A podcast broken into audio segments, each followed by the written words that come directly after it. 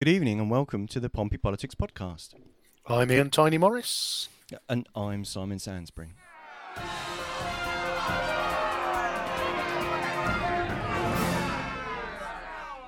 Oh, the urge to open the show by bursting into "It's beginning to look a lot like Christmas" by Perry Como almost overwhelmed me, but I held myself back. How you doing, Simon? Well, I'm not too bad, thank you very much, other than being on the recovery end of a heavy cold that I've had all week, but I've been tested more times than a bunny in a Pfizer lab.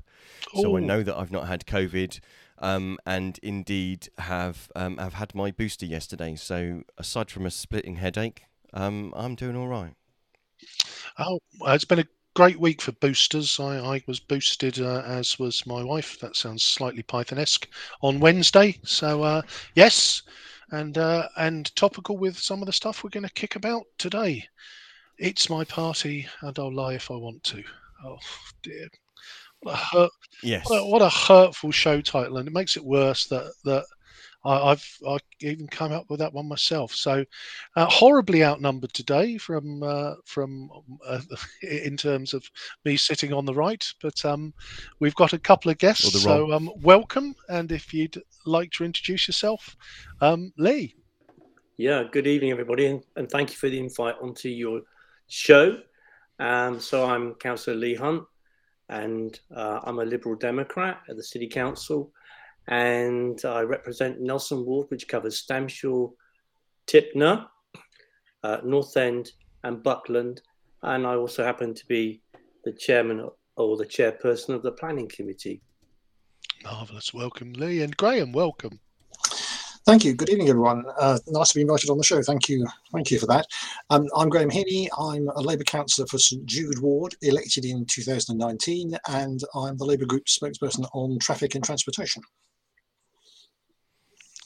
Marvellous. Well, thank you for joining us. We did invite a couple of members of the local Conservative team. They couldn't make it, so they've left me out in the cold to defend our team all on my own. So I'm sure you gentlemen will be kind and full of the Christmas spirit with me, Simon.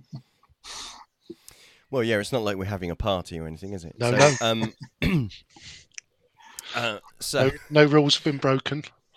Oh, God, it's going to be a long show, isn't it? Yeah. Yes, it might be a long and painful show for you, but we know that you're not one to try to defend the indefensible, Ian. We could do a Secret Santa if you wanted to. Yeah. I know what I'm asking Chris as a Santa for, and we might come to that towards the end of the show. Yeah. Or a very secret Santa. Anyway, so we wanted to look at a couple of things in our last show of 2021. It was the full council meeting on Tuesday, December the 7th. So we wanted to look at a couple of things that took place in that meeting. One of which was looking at there was a report back to the council on the Tipner West, also known as Lennox Point, development / proposal / idea. And this report back was the result of a motion brought to the council earlier in the year by the Labour Group. So we'll talk through that a little bit, and then we're also going to look at one of the other motions which was brought by the Conservative Group, which was looking at the planning backlog. So that's going to be interesting to talk about, obviously, with the chair of the planning committee with us here, so that'll be good for us to hear about how planning actually works and whether there's planning in planning. Yes, we're not going to get away with not talking about Partygate or what that might mean for the Prime Minister, whether that is having some sort of impact in North Shropshire's by-election, which the polls open for next Thursday, and various other things about whether, how that kind of lands with the public regarding their them having faith in the Plan B measures to tackle coronavirus and the Omicron variant. So let's turn our minds westward even, to Tipner West, to that lovely little splodge of land to the left of the m275 as you look north. that currently is home to a few things and a load of wildlife and some tidal mudflats. And there's a long ongoing conversation that in the council chamber that the conversations about what to do with Tipner West is actually apparently been going since the mid-70s. So nothing like rapid change. Yes. But Lee, did you want to start by telling us what's the whys and wherefores with the Tipner West / Lennox Point thing, and where are we at the moment? So I think it was quite well covered in the council meeting. I wasn't there, but I watched it on TV. I couldn't get there because the PCR test hadn't come through. So I regretted that because I would have had a bit to say. But it started in about 2013, I think, when we agreed the city deal with the government to lever in £48 million of monies in order to work up the agreement. So I've heard lots of people complain, well, you spent this amount of money to do, but that's what it was there for, is to work up the propositions. So that's been ongoing. The drilling's been ongoing to look down into the soil. And I've had several briefings about it. I know all other members have been briefed. Unfortunately, not all members have been able to attend briefings and so on. But anyway, so they've been drilling down into the soil, seeing what contaminants are there. And my understanding is there's arsenic and other long-held contaminants in the ground, going back to the days of Nelson and tar in the ships and all these sorts of things. So all that's got to be remediated before anything can get going. So we've come to, let's say, we came through our previous administration, then the Conservative administration in between for 4 years.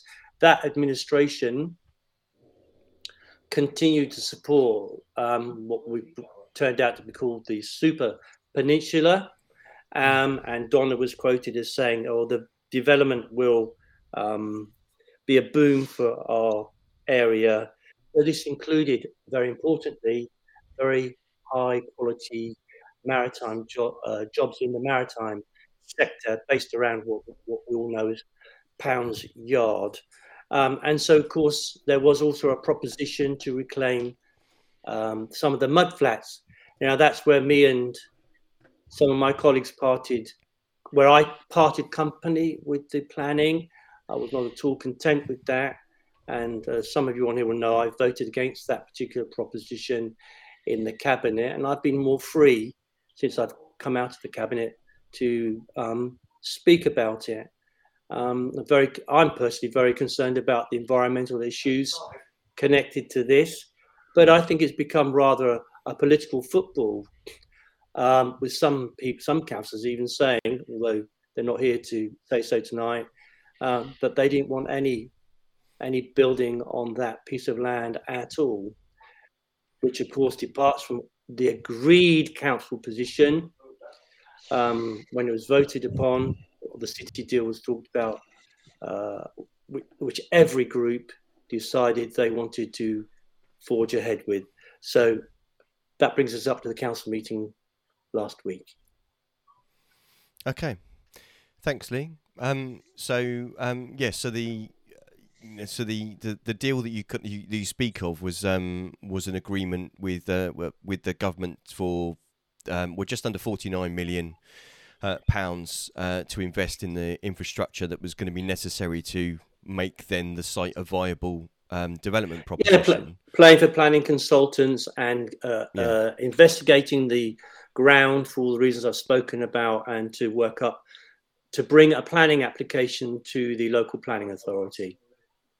Okay, so it's kind of getting it to a point where, because otherwise, on a normal kind of market perspective, it would be too expensive for anybody to develop without that kind of investment shoehorned in at front. I guess is that kind of the theory.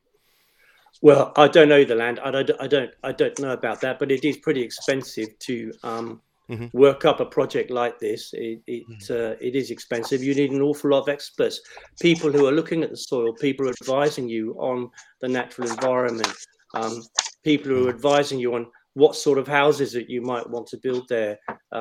Some people want to see all social housing.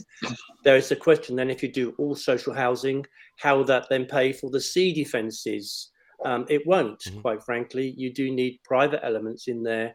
And you heard at the council meeting that every metre of seed fences, and we must have seed fences there, otherwise people in Tipner Road and Tipner Lane and across North Tipner and parts of Stamshaw will flood because sea levels are going to rise 70 centimetres by about 2050. That's what the scientists say. So we have to work to these things, and we can't just ignore them. No, indeed, and Graham, I'll come to you in a tick, so that just so that listeners are aware that that deal, that funding from central government, it requires the placement of 2,370 homes, 58,000 square meters of employment space, 3,7500 new permanent jobs, 1,300 temporary construction jobs, so that it. I guess the idea being that it kind of leverages the ability to deliver all of those things for all of the various reasons. So, you know, what's the barriers and the stoppages that we're seeing here? Is it likely to happen? Well, it's not clear what's going to be able to happen on the site because I mean, I'm a bit late to the party, I suppose, although I've been a Portsmouth resident for a long time. I haven't been on the council for a number of years. And of course, 2019 was when I joined, but I've obviously read all the reports. And this area of Portsmouth has always been problematic in what are we going to do with it to make it usable, because you have the Pound scrapyard, obviously, and there you've got the Tipner West side.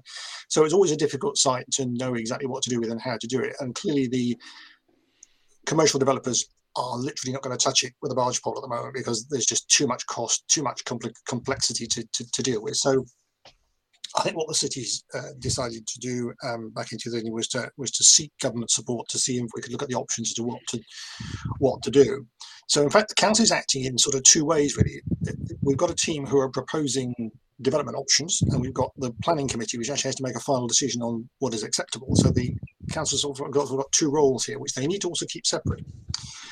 The proposals that have come forward, this idea of what's called Lennox Point has been developed by City Council officers, and they've looked at other options as well. And they are leaning very heavily on the idea that we want to go for the maximum development option on Tipner, which includes taking out 60-odd acres of the mud flats, which is the issue that's caused a lot of controversy.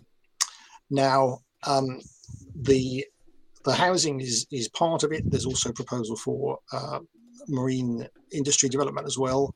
And what happened at the council meeting, the previous council meeting in October, when the Labour group asked for a pause, was essentially because a lot of us felt that we wanted to reappraise and get a really clear picture of what was going on. This report has actually provided a lot of useful information. Of course, it's now in the public domain, so we've got much more information that the public can actually look at as well. And we wanted that in order to think seriously about how we deal with the site, because what happens here is going to be significant for, you know, years and years to come. The main concern, I think, of all of us, and I attended one of the briefings where I raised questions about this, was why do we have to develop the mudflats? The harbour and the adjacent harbour of Langston and Chichester form a complex linkage of different marine environments, which are really very valuable. They hold internationally important wildlife populations in the winter. They are social scientific interest. They are Ramsar sites, which is another European designation. So we're talking about really important areas. And the development proposal, the maximum development proposal, suggests that we could provide some mitigation by finding other sites elsewhere to compensate for the fact that we lost all these mudflats. So I asked, well, okay, well, where are these sites? And they said, oh, well, we can look at anything from Dorset through to Sussex. Now, the problem is we didn't get much concrete, pardon the phrase, information about where these sites were going to be. How are we going to replace this? And I think there's going to be a real problem here, because they would need, the developer, to develop this, we need like a special permission from government, because this does damage the environment, and we could only do this under exceptional circumstances. And it's not clear that we would actually get that permission. So I think the development proposals that are even on the table at the moment might not happen. So we have to think about what other options would we do. I don't think anyone in the Labour group is saying there should be no development on this site whatsoever. I've not heard that being said by my colleagues. So there is going to be some development, but the question is scale and what impact it's going to have on the environment is key here. Okay, because the... I think, Graham, and I'm not including you in this at all, I think there have been too many councillors who, before they've opened their mouths, have not gone and appraised themselves of what this is all actually about. Some of them seem to actually forget what their groups had said they wanted to do. And we had one councillor going on the Stamshaw and Tipner Action Group completely agreeing with the people on there saying, yeah, there should be no development on there at all. So this has caused a problem because it's created the perception in amongst the Hampshire Isle of Wight Trust, they don't want development on there, at least not until recently. And I've noticed, I think there was a bit of a change there that they said that they accept some development on there, and some of the opposition, some of the people who have been campaigning against it, they now have completely changed their position and saying that, yeah, they do accept that there should be some development, but it's all got to be social housing. And that's not going to pay for the sea defences. So, and if we don't pay for sea defences or can't find the money for sea defences, in fact, we'll have more mud flats or salt marsh or whatever coming down Tipner Road. Well, it's certainly not clear that the housing development is the thing that's going to pay for it, because the Environment Agency deals with flood defences and they do protect areas which are non-housing where it's important. So we don't know where the money potentially could come from. There are figures in the report that went to council about the amount of effectively public subsidy or public support that we need, and we're talking millions here, but nobody has identified where this money is coming from at the moment. So we're unclear as to where it's coming from. Yeah, you're completely correct. And of course, you're also completely correct about Natural England. I mean, Natural England could is a very strong arm of the government and could kibosh this, because the environmental barriers, as you inferred, are really very high. And all this money could be spent, and then the environmental arm of the government could step in and say, actually, no, this is not going to happen. So you've got the right hand and the left hand in government not appearing to talk to each other. Certainly, we have asked the administration, and I presume the administration before, has asked the government their position on the matters that you've described, Graham. We've had nothing back about it. So, yeah, government is not helping. Well, I think the government are going to wait and see what these independent agencies are, because although they are government agencies, they're not under the control of the government, and it's a good job they're not, because we want them to be independent. We want them to assess properly plans. So to take the example of the special designation we need to get to go ahead with this, this is normally only given for infrastructure that and built for buildings or building stuff that is of national importance, like power stations or transport links that are really absolutely crucial. This has never been done for a development like this, which is mainly about housing and a bit about employment. So it would be quite unprecedented, I think, to do that. And I think the campaigners are worried that the government might do that, but we'll have to wait and see. But I think that this is a real long shot at the moment. I think we're going on, so we need to think about what might we do otherwise if this didn't materialise. Indeed. And before you come, and this brings me to the really important point, is if those 2,400 homes or the added two homes, making up to 3,500, don't go on there, all the people causing not a fuss, but who are concerned with this matter, the one thing they won't say in the council, the one thing they won't say elsewhere, is where those 3,500 or 2,400 or the balance 1,100 will go. Nobody wants to even think about it.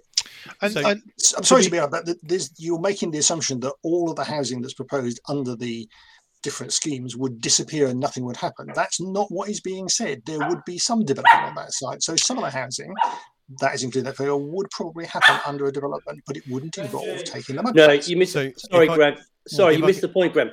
If the people who don't want any housing there at all were to get their way, And if Natural England say, no, you can't build on in this place, we got a problem, which is 3,500 homes or 2,400. Sorry, Ian, I'll shut up now. No problem, Lee. And it's obvious, you know, it's very clear from you both that you're both very passionate about this subject. So for me, from what I've heard, I think that, you know, that there appears to be three courses of action. Nothing happens, which seems very unlikely. Mm-hmm. There is a more limited development, or the full-blown development, and that's where I seem to be picking up most of the concern is about, well, to get the full 3,500, you are going to have to take out those mud flats, and it feels like, you know, from an environmental perspective, from the ability to find, I don't know how you find or make mud flats elsewhere. You know, it feels like that may be that feels to me like you're articulating that as the biggest issue that will stop this development going forward full blast. Well, it does happen. To give you an example, there's one example I can talk about. If you go to Selsey, so it's west of Selsey, the place called Medway, where about 10, 12 years ago, the Environment Agency decided that preserving the sea defences was unsustainable because it kept flooding, and the farmland there was constantly being flooded. So they decided to break the seawall and allow it to be flooded and turned into mudflats, which of course creates its own protection, because the sea is now, and the energy of the sea is now depleted when it filters into this new land. That's the only example I can see where there's been some new mudflats and intertidal areas created recently. So it can be done, but the question is, where do you do it? And this is where the mitigation that they talk about replacing what's currently in the harbour and creating it elsewhere, is a problem. Lee, okay, so just to sorry, Simon. Sorry, Lee. Before you, I know you wanted to launch in there, so I just wanted to interject with a point from the comment stream. So we've got Paula as made a contribution about that areas such as Lennox Point are a natural defence for our city. If we build on it unsustainably and not environmentally, it will be another area lost to concrete, and therefore from an environmental perspective could pose more of a threat to our predicted flooding. And Ivy had mentioned earlier, and she'd quoted that she said, and I quote, it sounds like an awful idea. Once spaces like that are lost, they never come back. And she shared the link to the Hampshire Isle of Wight Trust. And another thing to kind of interject to the conversation is that the way the narrative appears to be is about a do nothing or do all of this, when actually the report produced shows that there are actually 7 different options. Yeah. And actually, it seemed from what I observed that there was consensus in the council chamber that doing nothing wasn't viable. That's correct. Because there's the danger that this predicted sea level rise that you mentioned earlier on, Lee, is going to actually wash over this land and bleach all of that contamination into the harbour. So something has to be done. Doing nothing is definitely not an option. Surely there's some sort of middle ground of those 7 options, yeah? Yeah, you're right. So that's very important, the point you touched on. I've made a note to mention it here. There are streams running underneath this land, as there are all over Portsmouth, and Graham knows that.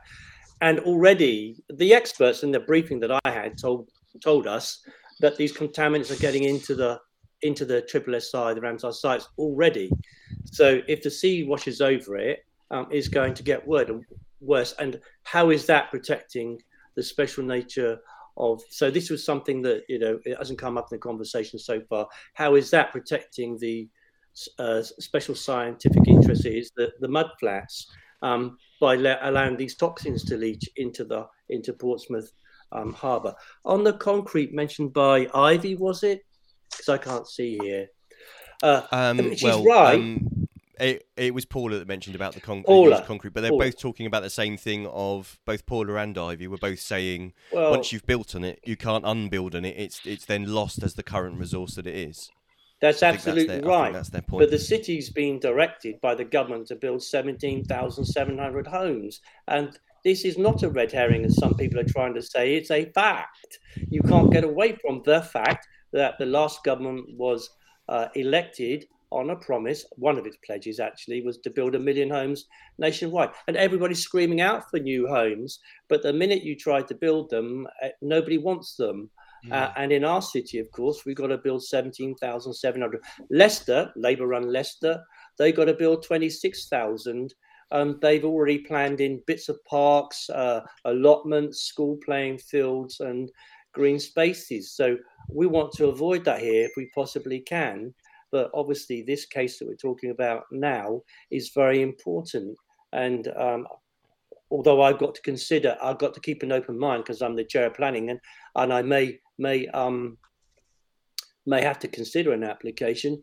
I am deeply concerned about the taking away of the mud flats. Equally, I'm concerned about Tipner Road and Tipner Lane and the houses in North Stamshaw flooding. I don't want that either. And I'm concerned about how to pay for these defences. I'm also concerned about getting top-end jobs into Portsmouth in the maritime sector, so the city becomes better off. So it's like a Russian doll, isn't it? It's a conundrum, one conundrum within a conundrum. And I think, as Graham said earlier on, and Ian said, we have no idea whether this has come to anything at all, because the government decides to pull the plug on it and say you can't do it. We end up with a whole load of wasted money. So with obviously with the predicted sea level rise, wouldn't we lose the tidal mud flats anyway?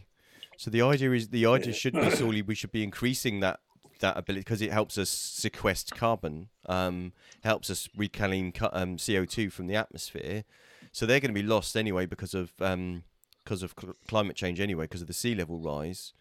So in some sort of way, is that an argument for doing it because you're going to lose them anyway, and try to relocate them somewhere else? Could that be an argument for that, or am I just looking at that too simplistically? I think that is an argument that's being presented, but the trouble is it's about the timescales. I mean, what timescales are we really talking about here in the sea level rise? And once you take away the mud flats now, there's an immediate impact on that, because once it goes. And the replacement of mud flats, I can't remember exactly how long the Medway project took, but it obviously doesn't suddenly appear overnight. It has to develop over years, and it doesn't become a mature site. And after some time, and I'm not a biologist, so I'm sure they would be able to give you a more accurate sort of assessment of that. But I walked down there quite regularly in Medway and saw it develop. And now this is what, 2007, so it's 10 plus years before it really becomes viable. So yeah, and because the other thing to say is if you develop the areas of the mud flats, that impacts on the way the tides work as well in the harbour, and that'll have some impact. We don't quite know what the impact of that will be. So I think what we're saying is we want more careful consideration about this super peninsular option, because we think there are some real problems with it, both environmentally and also viability anyway financially, and that city council should be thinking about what other options to develop on the site, which will have some housing and some employment, but will not involve taking over the whole area of the mud flats, because we could potentially say that we do something on that. And the subsidy figures that you look at in the report, they're all big numbers, but to be honest, they're all big numbers whatever you do, unless you decide to do nothing. Well, the thing is, we need to get quite quickly to a clear understanding of what is going to be acceptable to the council, because the government won't like us fussing around all the time. We need to get on with it, because the sea levels are not going down. They are coming up, and we need to get on with it, because we need to defend. If we're going to defend the land, we need to defend the land, and we need to get it going. So council, all councillors from all parties, really do have a big responsibility here to come to a settled decision about where they want to go with this. Personally, I think we'll probably settle at from 2013, the city deal. I reckon that's where it's going to end up. So to that point, gentlemen, when are we going to get the art? What were the next steps following the council meeting? Who's doing what and when? Well, the plan is out for consultation, isn't it? So we've got to see what people say about that.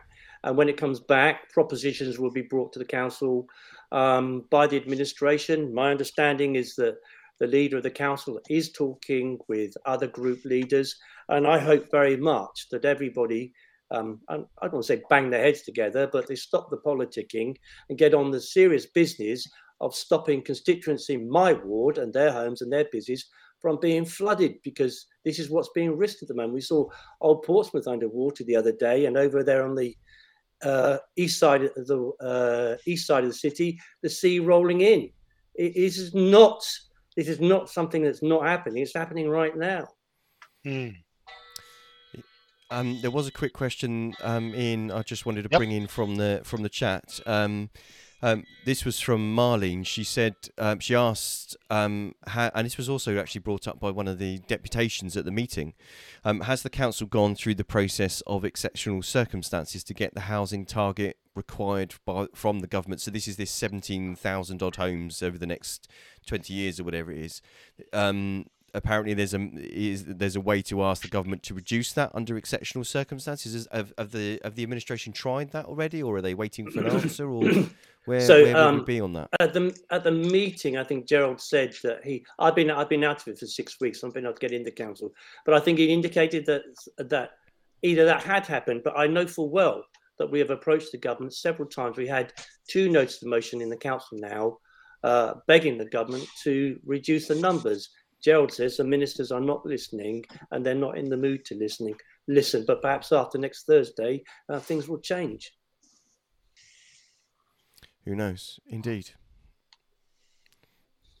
Ian, do we want to move on to the next topic, or are we? Yeah. So I think, Simon, we just wanted to reference and acknowledge the motion that was brought by Kirstie Mellor and Charlotte Gerrada in terms of violence against women.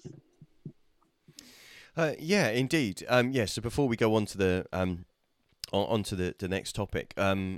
Hopefully there'll be a time in the future we can get either Kirstie or Charlotte back on the show, but their motion, horrific as it was in the sense of highlighting the attacks on women and girls, some male perpetrated violence on attacks on women and girls, some really good, robust, sound measures that it called on the council to take, and steps that it called on the council to take to improve education and improve safety measures for women and girls in the city, and to improve the conversation that took place in the chamber was about it's male behaviour that needs to change, not about women keeping themselves safer. It's about male behaviour and the conversations that take place on education of men. So there was not all of the motions that we see are as universally applauded and accepted, and they're also not always have clear, concise actions that you can see will make a difference to people's lives, and this thankfully was one that did.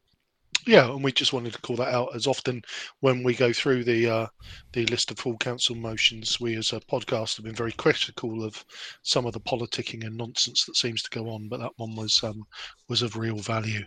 So we now need to switch on that one. Can I just mention something? It was because I was in the community safety chair for about a year, nearly 2 years.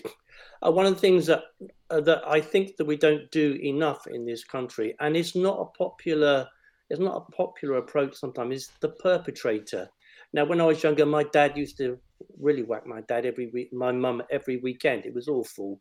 You come downstairs, you see your mum in the kitchen, squeezed under a cupboard, being thumped by your dad. It's dreadful. The question is, why was he doing it? You know, so we do need to invest some resources, some money, into why blokes do this, why the partners rather do this, so that the perpetrator is also not resourced, but you spend some resources finding out why they do it and changing their behaviour, because many times these people want to carry on living together, and this dreadful behaviour just continues. So I think sometimes we forget that we need to also find out why the perpetrator does these things.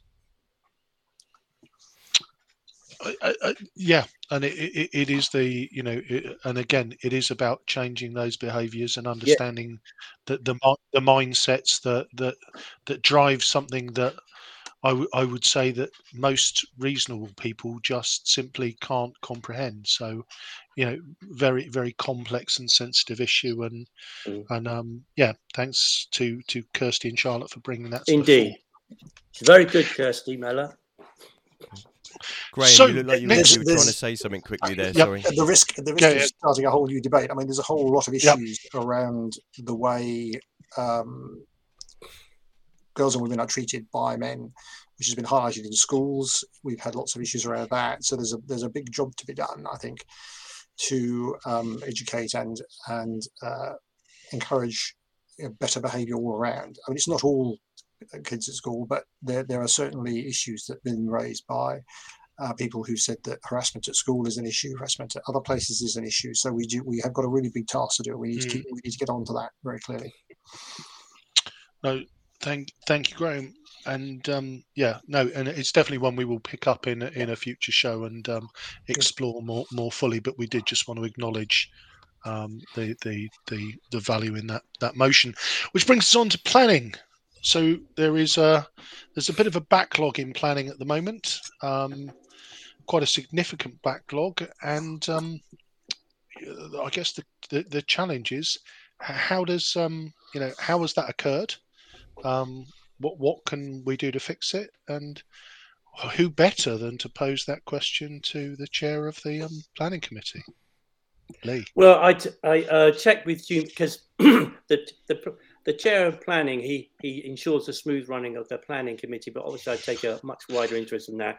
And our planning, and our planning portfolio holder, the person who sets the strategy, the direction, travel and so on, is Hugh Mason. So I contacted him today to get the latest update. And these planning applications under 300 now, he tells me. And why has it happened like this? Well, anybody would think, and I'm not making excuses, is just, again, I deal in facts and evidence. And the fact is we've had COVID for nearly, over a year now. And before that, there was the nitrates issue, whether anybody likes it or not. And that we had no planning meetings whilst the nitrates equation was being worked out. And then COVID decided to overlap us on that after we got going again. And this meant that people were remote working. I don't care what anyone says. This is all great. I think your show last week got caught out by IT issues. Was that right? Did I read it? Yeah. And people are working at home and it is not easy to process. And then you've got other consultees. They too have got to be consulted. And if their IT breaks down, so it makes life a lot harder. So these things have gradually fallen behind. Having said that, officers deal with 98% of these things under their delegated powers. About a couple of percent actually come to the planning committee. But even to move those ones on further and more quickly, the first thing I did was change the monthly cycles to 3 weekly cycles. I tried to get 2 weekly cycles, but the planning officer wasn't wearing it because his staff can only work so much. So is that helpful?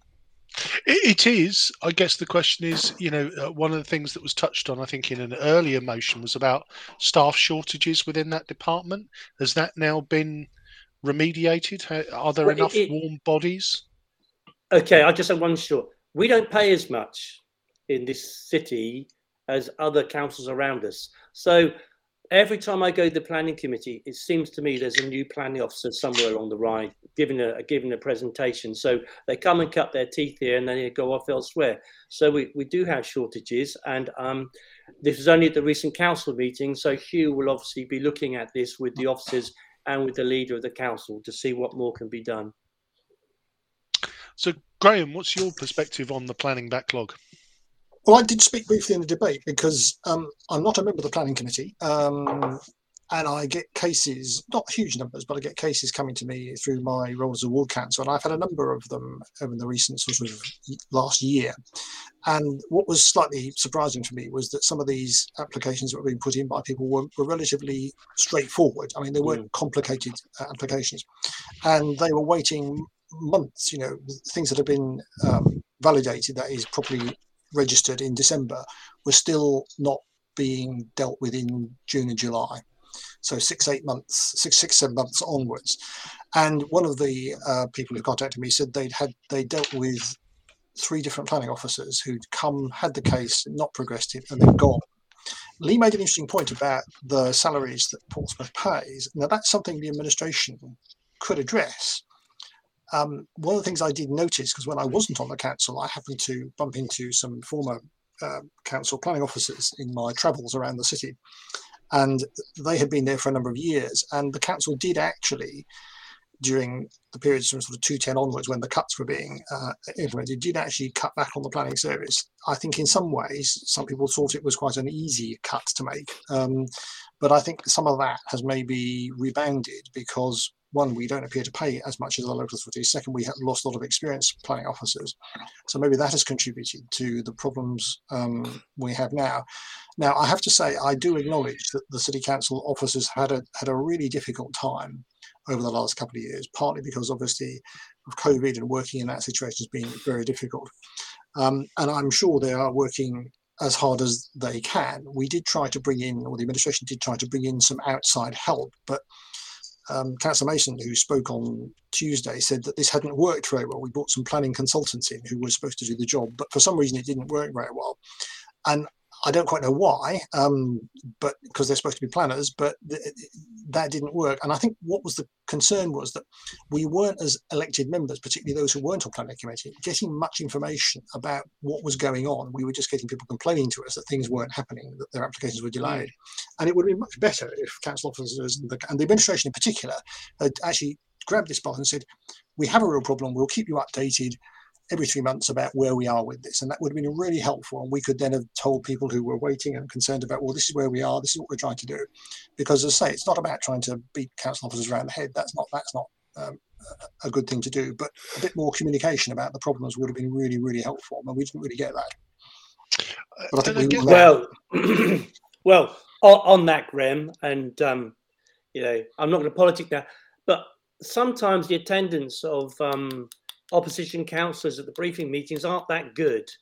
When I was in opposition, I attended all of mine, and unfortunately sometimes not everybody's quite so good. I mean, in my community safety portfolio, one particular person never showed up at all from start to finish, or maybe once. So that is the way that we cascade this information down through briefings and so on. So, and it's always also incumbent, I think, on councillors, if they're proactive, that they go and seek out the information too. But you are right. The more that we can do, the more that we can talk about it, the more information we can get out there in all sorts of ways. And we'll look to explore that and try and keep people even more informed than we try to do now.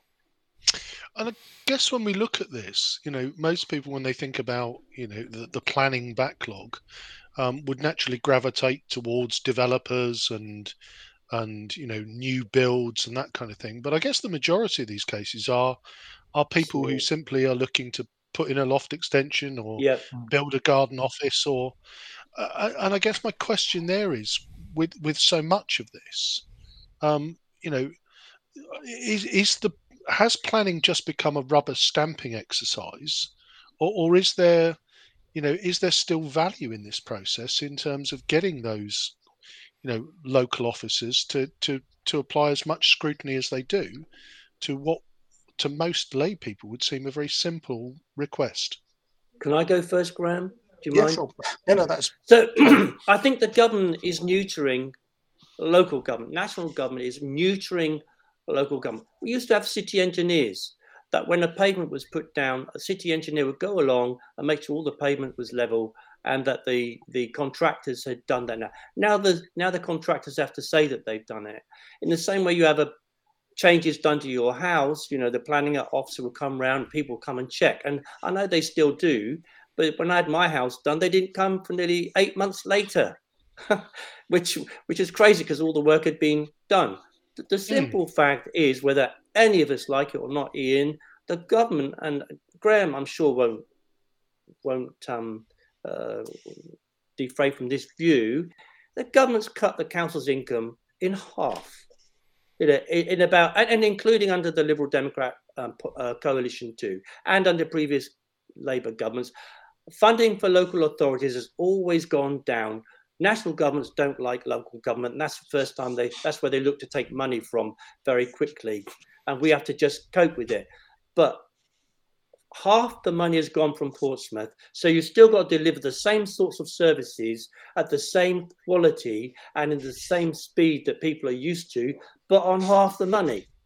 And it's very tough, but we have to get on with it. We have to try and do that. But ball out when Graham mentioned about increasing the salaries of people. Yes, of course we can do that. We'll look at that. I'm sure we will look at that. But then the money that's paid towards those extra salaries, it's got to come from somewhere. And the main excuse my French, the soak away of the council's money is education, adult care, and children's care. So if you spend more money in one place, inevitably it's going to come out of that, or maybe even traffic and transportation, which is mostly ring fenced nowadays, so it's very difficult. So these are not easy choices to make. Graham? Yeah, I mean, it's not about members going to briefings when we all have planning applications to deal with on people coming to us about planning issues. So really all members should be given some sort of briefing. And I did suggest this to one of the officers, that they should do something for us every 3 or 4 months just to let us know where we are with it. And that would help us to know what's going on. Because I don't attend planning committee unless somebody has a real objection to things. On Ian's point about do we actually need planning officers to do this? So basically you were saying, can't we just just nod them all through because it doesn't really matter. It's so small, it doesn't matter. Mm. The problem is for a lot of these small applications, for example, if you're having an extension at the back of your house, it has to come within certain size to make sure it's valid. And then there'll be issues about whether there's proximity to existing boundaries, overlooking, all these other things. So judgments have to be made about this, and there will be objections. People do object, and we can't just say to people, well, sorry, we're not going to do anything about it. You know, they have to assess it against the planning policies and the planning rules that we have. So there does have to be an exercise in doing that. But you're quite right, it is not just, you know, anonymous development companies that are affected by this. It's ordinary people, ordinary businesses who want to make some changes to the frontage of their premises, or maybe to do some changes in the premises to make them viable for their business, that need some sort of permission. So it is affecting real people. And I suppose it goes back to the point Lee made. He talked about the prioritisation of services that we had to fund.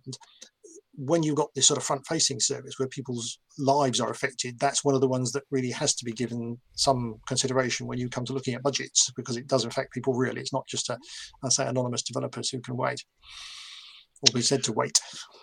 Yes, you're right. But look, you know, when I do my briefings every 3 weeks, anybody can come, and I've written out to all councillors a couple of times, said, if you want to come to my briefing on planning, you're more than welcome. And I very rarely see anybody except me and the officers concerned. Judith Smythe's a good attendee, and a couple of others, but I never see people, and they don't. And if you're a good councillor, you're going to get out there, you're going to be proactive, and you're going to find out what's impacting your ward. And you're gonna make inquiries. I thought that's what councillors are supposed to do. And sometimes, they shouldn't be spoon-fed by officers. They've got to go and find out stuff. This is not spoon-feeding. I'll just give you one example. When I was chairman of housing back in the 1990s, we had a real crisis over the administration of housing benefit claims. I won't go into the history, but it was complicated and difficult, and we weren't doing it very well. And it was on my agenda as the chairman of housing every single week about what was going on. And I said to officers, what we need to do is to make sure that we tell the elected members who are getting people complaining they're not getting housing benefit what's going on, what we're doing about it, and we should brief them regularly. I didn't mean every week, but at least every month or so, because benefits were slightly different. And I said we need to have a fast-track route for hardship cases so that we deal with those first. Everyone obviously needs their housing benefit if they're on it, but some cases are harder than others, so we needed a process. And we, it took some while to get it sorted, but we did do that. And I was conscious that members would be getting complaints about it and they would need to know. So I said to officers, tell them what's going on, give them regular briefings if they, and that's what we can do. It's not about spoon feeding, it's about sharing information. And, I attend all the briefings I can, but I also have to have a job to do. I work, so I can't always attend everything. I couldn't attend all the Tipner briefings because they were when I was teaching, but, I try to do my very best. And so we don't want to exclude people, who have jobs and work in the real world from being councillors. So we should be given a bit of leeway there, I think, on that. No, thank you. I was going to ask, actually, on that point, is that these briefings that you're talking about, obviously some people aren't, for, like you say, if their other commitments, aren't able to attend. Can they get these briefings another way? Do they? They get the documents sent to them? How does that work? They could do, yes. I mean, when I was involved in health and social care, which is the thing I was doing last year in traffic and transportation, we always used to try and arrange the briefings when we could all meet it, and they were quite good, because I would say I prefer mine at the end of the day when I can do it rather than the middle of the day, because it's difficult to stop and then go back and then come back. So they were quite good, and we have some all member briefings, you know, after 5 o'clock for things, which is quite handy for all of us to be able to get together. So they do try, but yeah, that's what you have to think about. So. Gentlemen, thank you both. In the interest of time, oh look, we've run out of time. Oh, is it gone already? No, we haven't. Is it gone already? I wish that we had, but no. Ian, we're not having a Christmas party. Yeah, no, I am timekeeper, and I've realised that we've left enough time to discuss Partygate.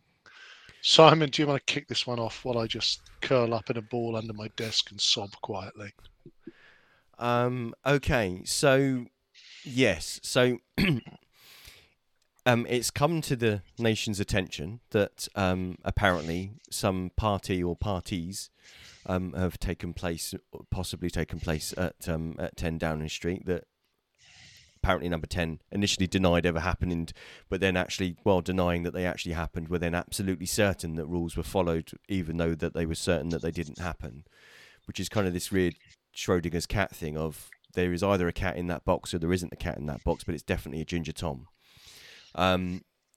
So there's that kind of going on in the background of actually what's happening in the real world of obviously the government launching the Plan B restrictions to combat Omicron.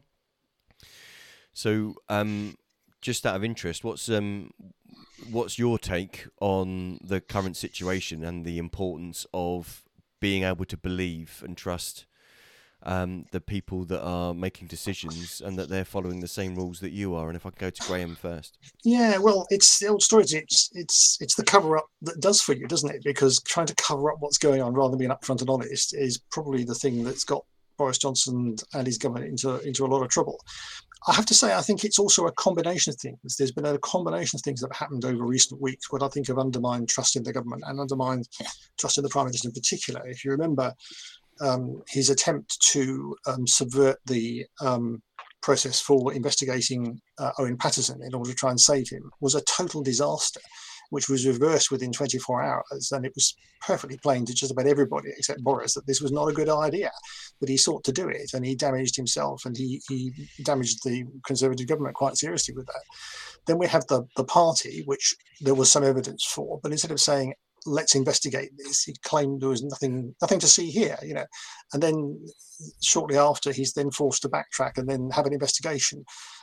So it does undermine trust. And of course, the other problem I think that occurred with that is at a time when many families were saying they couldn't meet relatives, couldn't go to see their mum or dad in care homes or whatever, people in Downing Street were apparently not abiding by the rules. And people really resent the fact being told by those in authority, do this because it's in our best interest. And then finding that the people who are governing us or involved in governing us don't do it. And it really annoys people, and it clearly had that effect. But I think it's not just about the party, but it's about the cumulative effect of things that have been happening over the recent months about whether you can trust the government and whether they are upfront and honest with us and whether they're behaving ethically. Indeed. Thank you, Lee. Well, this is just symptomatic of the problem we have with our politics in the country. It doesn't work. It could be this government. You can look back at previous governments. You can look at Cash for Access. You can get Cash for Honours. The invasion of the trouble that Blair got into over the Middle East. All sorts of different things.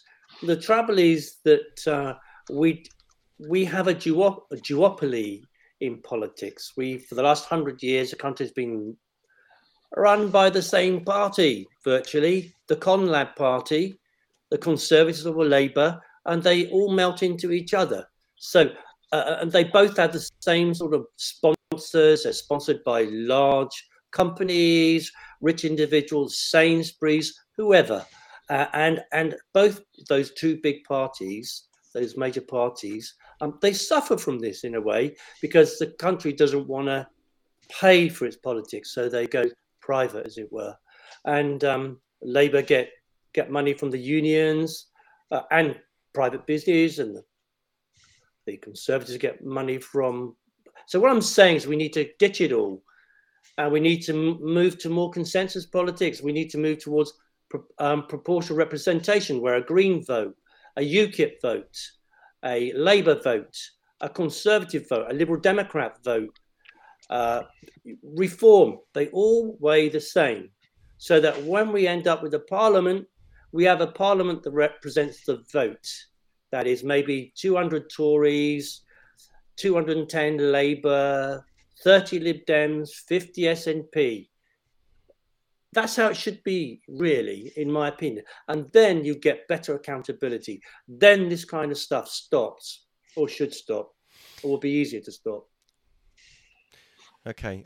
As we said earlier on, unfortunately, we reached out to the local Conservatives, and unfortunately, we weren't able to secure one to come on the show. But Ian, as a Conservative supporter and member, did you want to comment on your view of what's happening? Yes, thank you, Simon. I've crossed the floor. I'm now become a pundit rather than a presenter. But no, for me, I think the whole Partygate thing is pretty shameful, because you know the actual mechanics and the accuracy of what went on, and was it a workplace gathering where some people bought a few bottles of wine? Was it more than that? We don't know. But the optics of it, it is one of arrogance. It's one of, we can probably bend the rules because, well, we're in number 10, so the rules don't apply to us. And for me, the danger in that is that people across the country, who Lee rightly highlighted, you know, had kind of, you know, deferred their own personal Christmas to do the right thing, and I think Graham touched on it as well, basically are now looking back at that and saying, well, hang about, you know, we were doing the right thing and the people at the very heart of government weren't. So the optics look terrible. And my biggest issue with it is the element of, if you are caught doing something wrong, the decent thing to do is to recognise that you have done something wrong, say sorry and take the appropriate action. And I think that, for me as a Conservative, is what's been the biggest omission of Boris Johnson's leadership. The fact that the right thing to do, which for me is at the heart of Conservative values, it's about doing the right thing. They're old-fashioned values. It's about playing with a straight bat. It's about honesty and integrity. That seems to have been lost to a culture of, don't worry about this, boys. We've got an 80-seat majority. We'll blag it. And, you know, we saw that with Robert Jenrick. We saw that with Mr. Patterson. You know, that, oh, come on, if I twist your arm and threaten to withdraw funding for your local constituency, you'll vote with me to get Mr. Patterson off the hook. The optics of that are terrible. And ultimately, as a One Nation Conservative, I have found the last, you know, at least 6 months very, very painful. Boris Johnson is not fit to lead. And that is abundantly clear. And my hope is that everything that's gone on will lead to him leaving office, because ultimately I don't think it's good for the country. I don't think it's good for the Conservative Party. I don't think at the moment him being in number 10 and PM is good for anybody other than Boris Johnson's ego. And it hurts me to sit here and say that, you know, but for me, I fear for Thursday. I think North Shropshire has gone. You know, again, the whiff around it being, you know, the constituency of the chap who finally resigned after, you know, that should have happened long before any votes to try and save him should have happened. I fear North Shropshire is lost, and my only hope is that that leads to a change in the leadership of the Conservative Party. And we can, and you three won't agree with me, we can get ourselves back to where we should be and go on and win the next election. Opposition?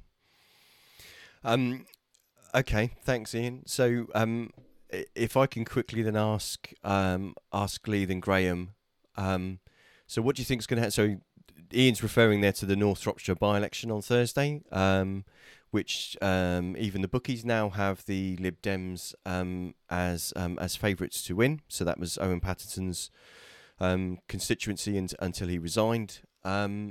So are the Lib Dems going to win it?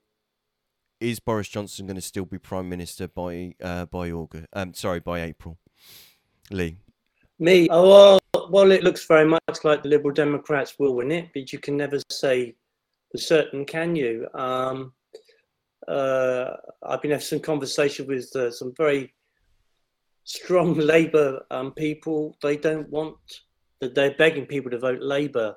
But we do have to come to an agreement, Graham, across Labour and the Liberal Democrats, not to have an agreed position, but where obviously in the very contested seats where the Liberal Democrats are, close second or second to the Conservatives, Labour won't get to form a government unless they come to some sort of agreement with the Liberal Democrats in those places.